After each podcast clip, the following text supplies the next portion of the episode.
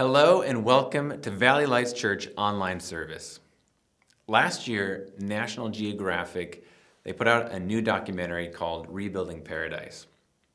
And it's about it's a pretty amazing story about a town in Northern California called Paradise that had a horrible fire go through it in 2018. And it's a story of the documentary is really a story of the town's resilience and um, really people pushing through in the face of tragedy. We actually have some friends that lived that lived in Paradise and, and went through that big fire, and they they had to rush out of their home and um, leave a lot of stuff behind. Actually, one of our partner churches is located in Chico, California, which is just a few minutes away. And this church was able to provide a lot of help to this family and a lot of the other families from that town. And I was really encouraged to hear about how our friends held firmly to their hope in God in the middle of all of that disaster. And even though their life was dramatically changed overnight, in fact, we were able to visit our friends recently and see the new home that God had provided a few years later, and just the way that God has really been good and shown his faithfulness to them. But in the movie, after the fire was over and the flames have died out, and they're just looking at the, the aftermath, you can see some slow aerial footage panning over the town. And it's amazing. It, it looks more like a war zone than a fire. There, there's just trucks that looked like they were bombed houses and buildings were just completely razed to the ground. There was, you know, in, in, most instances, not even walls left. There's no structure of any kind, just everything burned to, to ashes and dust. The fire was so hot that even strong metals had melted and things were just, just pushed down to the ground. In California, we are always aware of the possibility of fires breaking out. Even in our area, here in Santa Clarita Valley, there's the possibility that a fire could start up very suddenly. My name is Bruce Wood. I'm the lead pastor of Valley Lights Church, and I would I'd love to get a chance to meet you. So. Uh, if you leave some contact info or let us know on the connection card that you're here, I'd love to just say hello and thanks for joining us. And in these past few weeks, we have been looking at the topic of relationships in tension. Not everyone has lived through a physical fire like the one up in Paradise, a fire that has threatened your house and your family, but many of us, maybe, maybe all of us, have walked through fire in our relationships. At some point, you may, you may have had conflict erupt with somebody close to you, and it feels like the relationship has gotten burned to the ground. Uh, maybe some offense has gone un- unaddressed, and so you feel like your trust has been scorched and burned. What do you do when your relationship with somebody is completely fried and it feels like um, you're, you're living in the aftermath. You're just walking through the rubble and the pieces that, bro- that are broken, and reconciliation doesn't seem to be an option. The pain from broken relationships can last a lifetime. Throughout this series, we've been looking at the history, our history, of the very first family, Adam and Eve and their sons, and how things got started for them and the impact that that has on us they were the very first ones to sin, and so they experienced tr- trouble with God that led to trouble with each other and people ongoing. Um, in their story, we see our story. Uh, our, we can see our default tendencies and struggles. And after Adam and Eve rebelled and they sinned and God pronounced their judgment, here's what, here's what happened next. In Genesis chapter 3, uh, verse 23, it says, So the Lord God sent him, meaning Adam and his wife Eve, away from the Garden of Eden to work the ground from which he was taken. He drove the man out and stationed the cherubim and the flaming, whirling sword east of the Garden of Eden to guard the way to the tree of life. They started out in a beautiful garden paradise, but they spent the rest of their lives enduring a new layer of trouble and difficulty. Because of their sin, things spiraled out of control for their sons as well. Um, there was a lot of anger and resentment that was building up in Cain against his brother Abel. And this probably occurred over a, a long period of time, but Cain stewed on it. He never addressed it, and he eventually killed his own brother. And God responded to this. In Genesis chapter 4, verse 10, he says, God said, What have you done? Your brother's blood cries out to me from the ground. So now you are cursed, alienated from the ground that opened its mouth to receive your brother's blood you have shed. If you work the ground, it will never again give you its yield. You will be a restless wanderer on the earth. So, of course, this led to ongoing pain and difficulty for Cain. He satisfied what his anger and his bitterness wanted him to do. He, he carried that all the way to completion, and it didn't turn out that great for him. Adam and Eve, they must have also carried a tremendous amount of pain for losing one son and then having the other one banished and cast away from them. And I kind of wonder if there was ever reconciliation there between Cain and his parents. Did he ever come back? Did he circle back around and own up to what he did and confess that? And if, he, if not, did Adam and Eve forgive him? Did, were, were they ever come, come to a place where they could forgive him for what he did? And, and not to mention, did they forgive each other? I mean, they endured a tremendous amount of conflict with each other as a result of this sin. And I wonder if things ever got resolved with them. In the weeks following this huge falling out, this the fall, in the weeks following that, and the curse and all the conflicts, it might have felt for all of them like they were living in a war zone and that things had just completely fallen apart. What do you do if you've got relationships that feel scorched? What if you've got a legitimate offense against somebody. Maybe something's happened in, in your relationship that's blocking you from having a genuine, open communication and relationship. But the other person is totally unwilling to acknowledge it, is not willing to even have a discussion on it. If you don't deal with it on your end, it can eat you up over the long run. And this can occur in many ways. I mean, maybe you feel like your trust has been violated, or, or maybe you just have ongoing disappointment where you know, every time you relate, you, you just come to expect and anticipate there's going to be fresh irritation and disappointment. Maybe you felt like some of the anger that you felt from, from a problem has converted into bitterness that, that's really just going on. And for some, there's mistrust that saturates the relationship. And, and every time there's another problem, or even if it's just a tiny thing, it just deepens that chasm and there's a trench growing because the mistrust is what characterizes it. Sometimes hurt from the past can lead us to be feeling very mistrustful and cynical. And really, now, now we've got a block that prevents us from um, really tr- trusting people in the future and being able to establish new relationships. Or, or maybe there's just the pain of being blocked out from people because of the aftermath of a big falling out, and now maybe there's kids or grandkids that, um, or other people in the family that, that you're not able to see. It can feel especially resentful and hurtful if there's if it's come from a, a person or a group of people that have claimed to be Christian. It, it feels even more unjust. How many years does it take before you forget the pain or, or do things ever totally heal up? Can things scar over, or is there an open wound still? When the relational landscape feels burned and, you, and you're walking through the damage, we can find hope in the pages of the Bible. We find that God provides peace even after the damage is done. Let's look at a letter from the Apostle Paul that, that he wrote to one church that was dealing with um, relational conflict among, among a lot of other things, they, they definitely had that. In Colossians, he writes, So you have been raised with Christ. Seek the things above, where Christ is, seated at the right hand of God. Set your minds on things above, not on earthly things. When Paul mentions those earthly things, he's talking about the stuff that comes so natural to us. So it's that bitterness and the mistrust, or just being reactive in anger or lying, just not being upfront and honest, withholding affection or love or, or using hurtful language. All of that stuff is, is he would call earthly, and it comes so easy for us.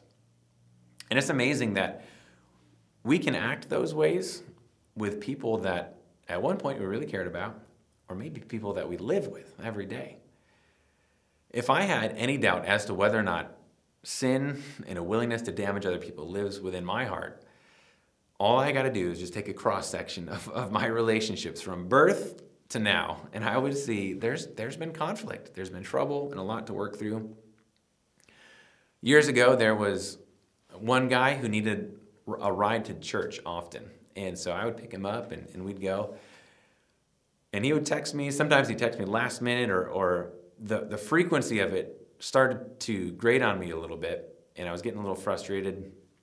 I was, I was feeling inconvenienced about having to drive a little bit out of my way in order to pick him up. And to be honest, it wasn't that unreasonable. you would think I would want to do anything I could to help somebody get to church, but not in those days. I was uh, feeling inconvenienced and frustrated. And then I started converting into some resentment. And it's not easy from that point to be judgmental. And all of a sudden, there's there's a, a wedge and there's a, a, distance growing in this friendship because of because of how I was feeling. And that went on, and eventually God reminded me of my college days where I my wife, who was my girlfriend during college, we live, we went to two separate colleges, and neither of us had a car. And so every weekend, I would ask a friend, one friend in particular, to borrow the car that she had, and um, I, w- I would get that and be able to make the drive.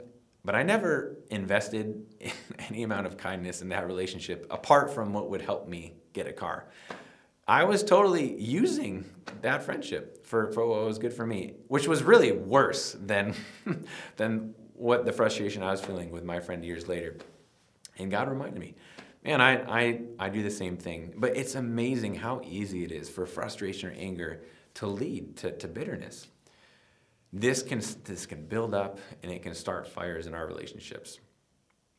We tend to think that the problems we have with people are it's them, it's on them. And so we might burn the relationship and move on to the next person, move on to the next friendship, move on to the next spouse, or, or leave that family member behind. But we continue to bring our heart into every new relationship. The bitterness comes with us, the reactive anger comes with us, the disappointment and the grief comes with us. We, we may be interacting with a new face, but we've got the same problems. The big turning point in finding peace comes when we confess our need for Jesus. All of that sin and that junk and that, that earthly stuff that lives in our hearts, it keeps us stuck in a realm of darkness. And I've, I've felt that way when I'm, when I'm walking that out.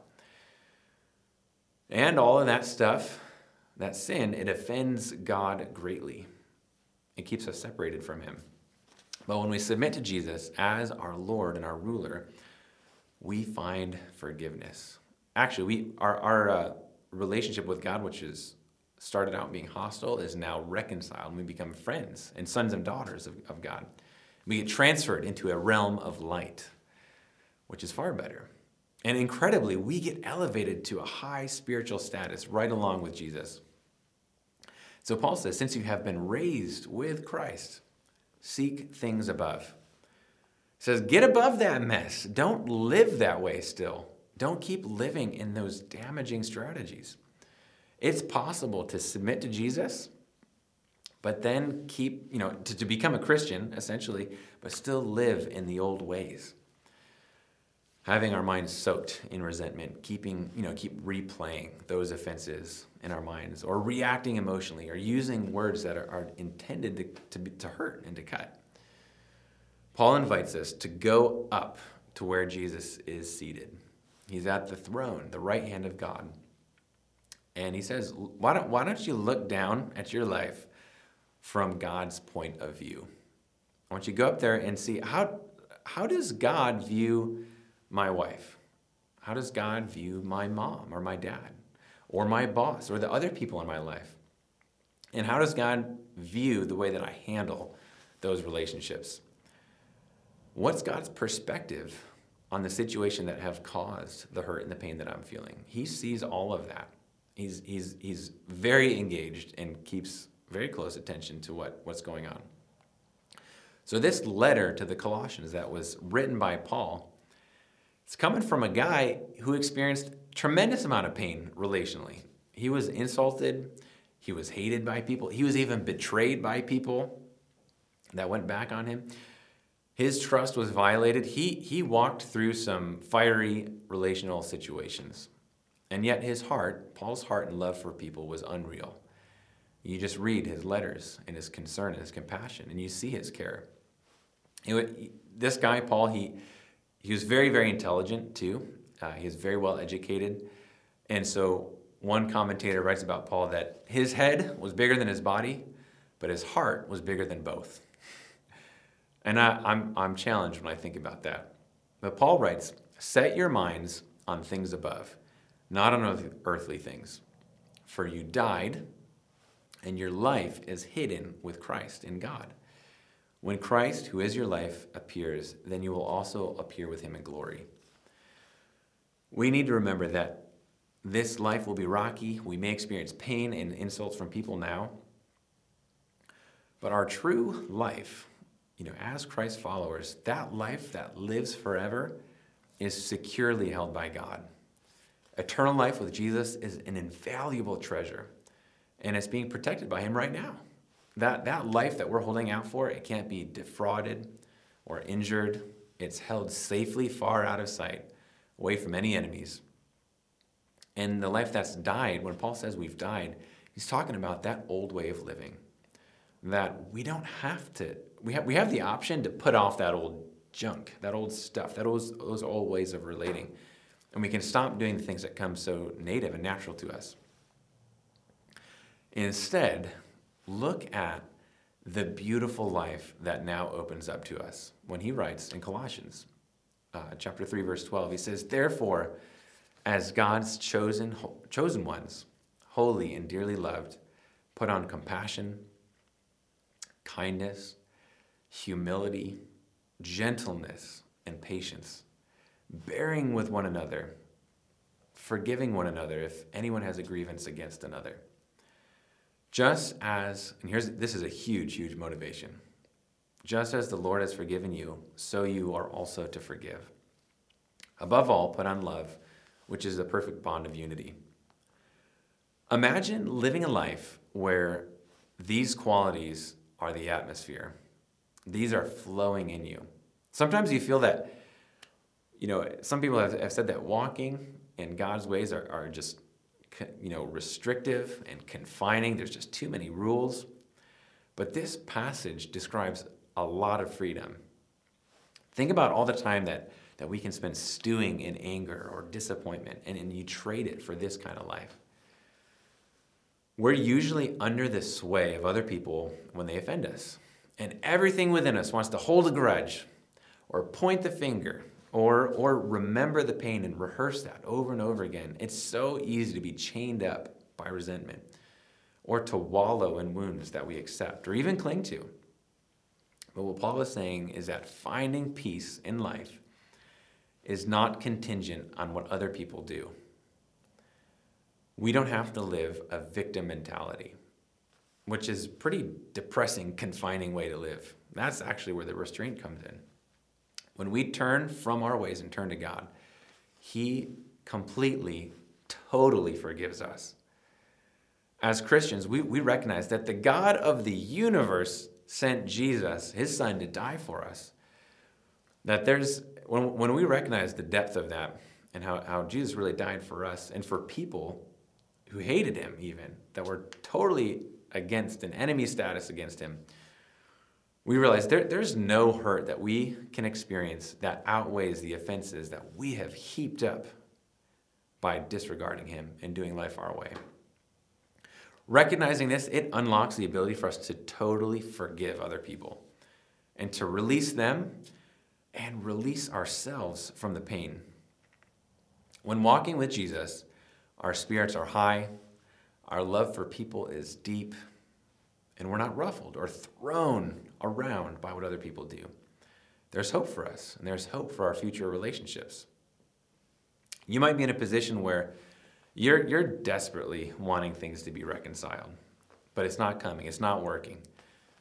And you might be very open to doing the hard work of, of getting things smoothed out, but the other person's not willing to do that. And or for some people, the pain that you're feeling right now might feel very fresh and raw because you're in the middle of it. Or maybe there's some long-term pain that happened long ago and it just really hasn't healed up. With all of this deep hurt, it can be so easy to ask, God, where are you in the middle of all of this? Why did you let things fall apart? Can't you just bring things back together? And when the pain is deep, it's natural for us to want to point a finger, or at least put part of the blame on God, because He's in control, right? But what's amazing about this passage, and what Paul is, is encouraging us in, is that it helps us to turn the question around to where we can say, not, not God, why did you do this, but God, why have you so graciously given me, a sinner, a way to find peace? You've given us a way to find peace. And so Paul continues. He says, And let the peace of Christ, to which you were also called in one body, rule your hearts. And be thankful. Let the word of Christ dwell richly among you in all wisdom, teaching and admonishing one another through psalms, hymns, and spiritual songs, singing to God with gratitude in your hearts. And whatever you do, in word or deed, do everything in the name of the Lord Jesus, giving thanks to God the Father through him. Paul says, Let the peace of Christ rule in your hearts. And that word, it, it kind of gives this idea of like an umpire rules over a baseball game. Because there was a, you know, back when this was, was written, there was Olympic Games, and there was a director over that who who would preserve the order of the games and keep things from getting wildly out of control. Maybe you've seen a baseball game where both teams storm the infield for a brawl, and that's got to be held under control.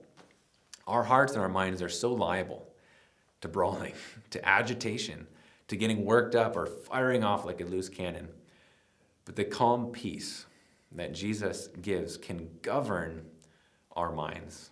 If we walk with Him, we can be saved from that inner turmoil. We can be governed by a deep sense of God's love for us, His presence with us, just gratitude for His friendship and His forgiveness, and a solid hope for the life that's to come. This doesn't ease the pain of a broken relationship, but it does mean that we can keep moving forward it may feel like we're limping forward, um, but we're not stalled out or disabled. A big focus in this letter is that as a life that is overflowing with gratitude and thankfulness. Even in the middle of messy or scorched relationships, we can find peace that bubbles up even into song.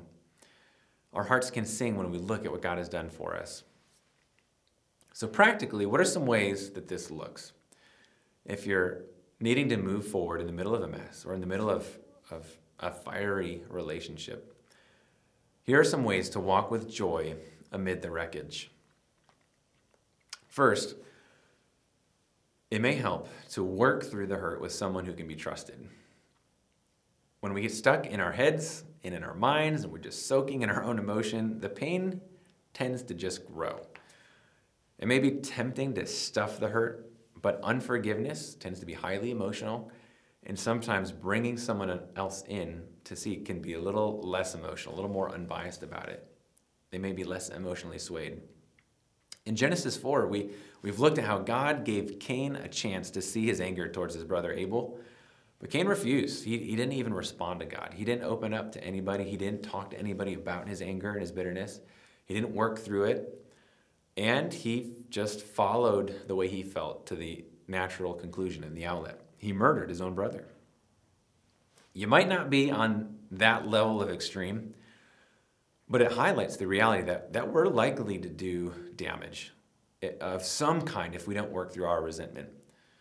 Um, we're likely to damage other people. That can happen, but certainly it's pretty self damaging. We always damage ourselves when we get into that.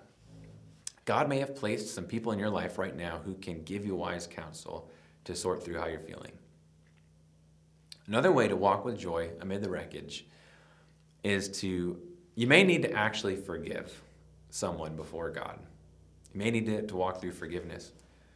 Forgive and forget, that's, that sentiment is cultural. We, that's said around us, but it's not a biblical sentiment. It's pretty hard to just forget and forget and just move on without without any other work. It's we tend to replay the memory of wrongs done against us, and then all of a sudden the, the painful emotions just resurface again. Followers of Christ are, are commanded to forgive people, actually, every person in our life. We should look out at our relationships and see that forgiveness is, has been extended all around us.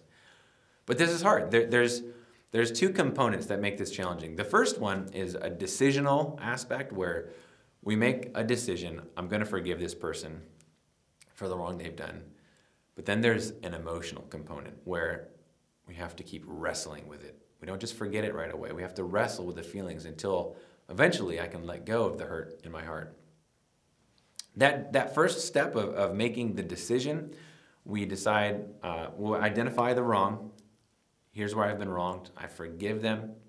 I decide to forgive them, and I'm going to refuse to bring it up again or to use it against them. And then after that one time decision, there's this, this ongoing need to keep forgiving. And it may take a long time. It may take years. It may take decades. But we, we might replay the hurt, or there, there may be fresh hurt and offense that, that keeps continuing, that keeps causing it to resurface. Total forgiveness is a lifelong commitment that, in some cases, we need to, to replay every day. There's a lot more that, that goes into that, and I'd like to suggest a book called Total Forgiveness, written by Kendall, a man named uh, R.T. Kendall. It's a really helpful tool that, that dives more into this. Uh, biblically and practically, how do you walk through this process? Because it's, it's a very challenging one. Another thing that we need to do to walk in joy is we got to do everything that we can on our end. God commands us to work hard for unity and reconciliation in our relationships. In fact, that's, that's what last week's message was all about. And you can actually check that out online or on our podcast. But a big part of this is I've got to get really honest uh, with myself about any role that I've played in creating damage or contributing to it, even if it's the smaller part. There's rarely, maybe never, a situation where the offense is totally one sided.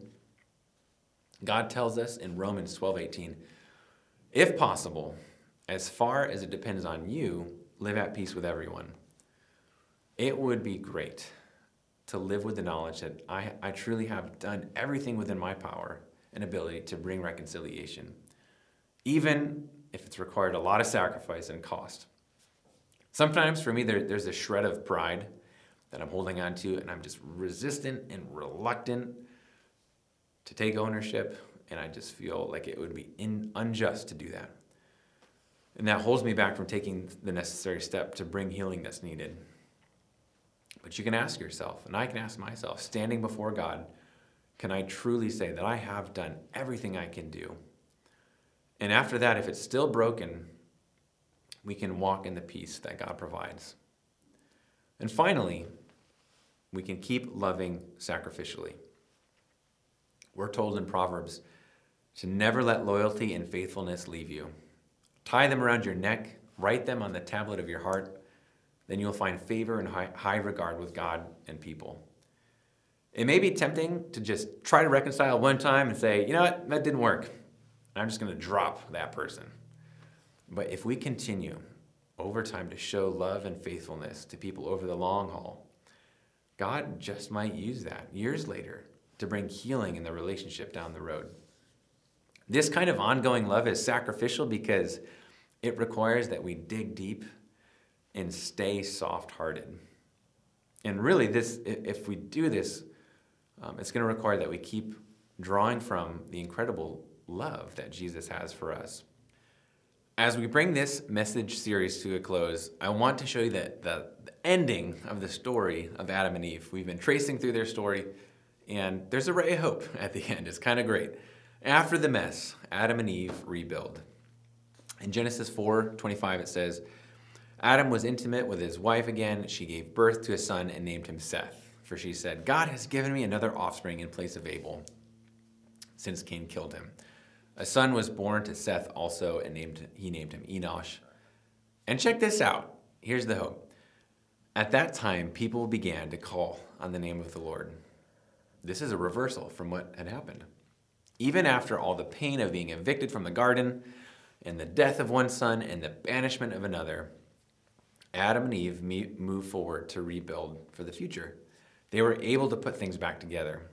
After losing their first two sons, they, they had more children, and they shared God's assignment when He told them initially to be fruitful and to multiply, to fill the earth and subdue it.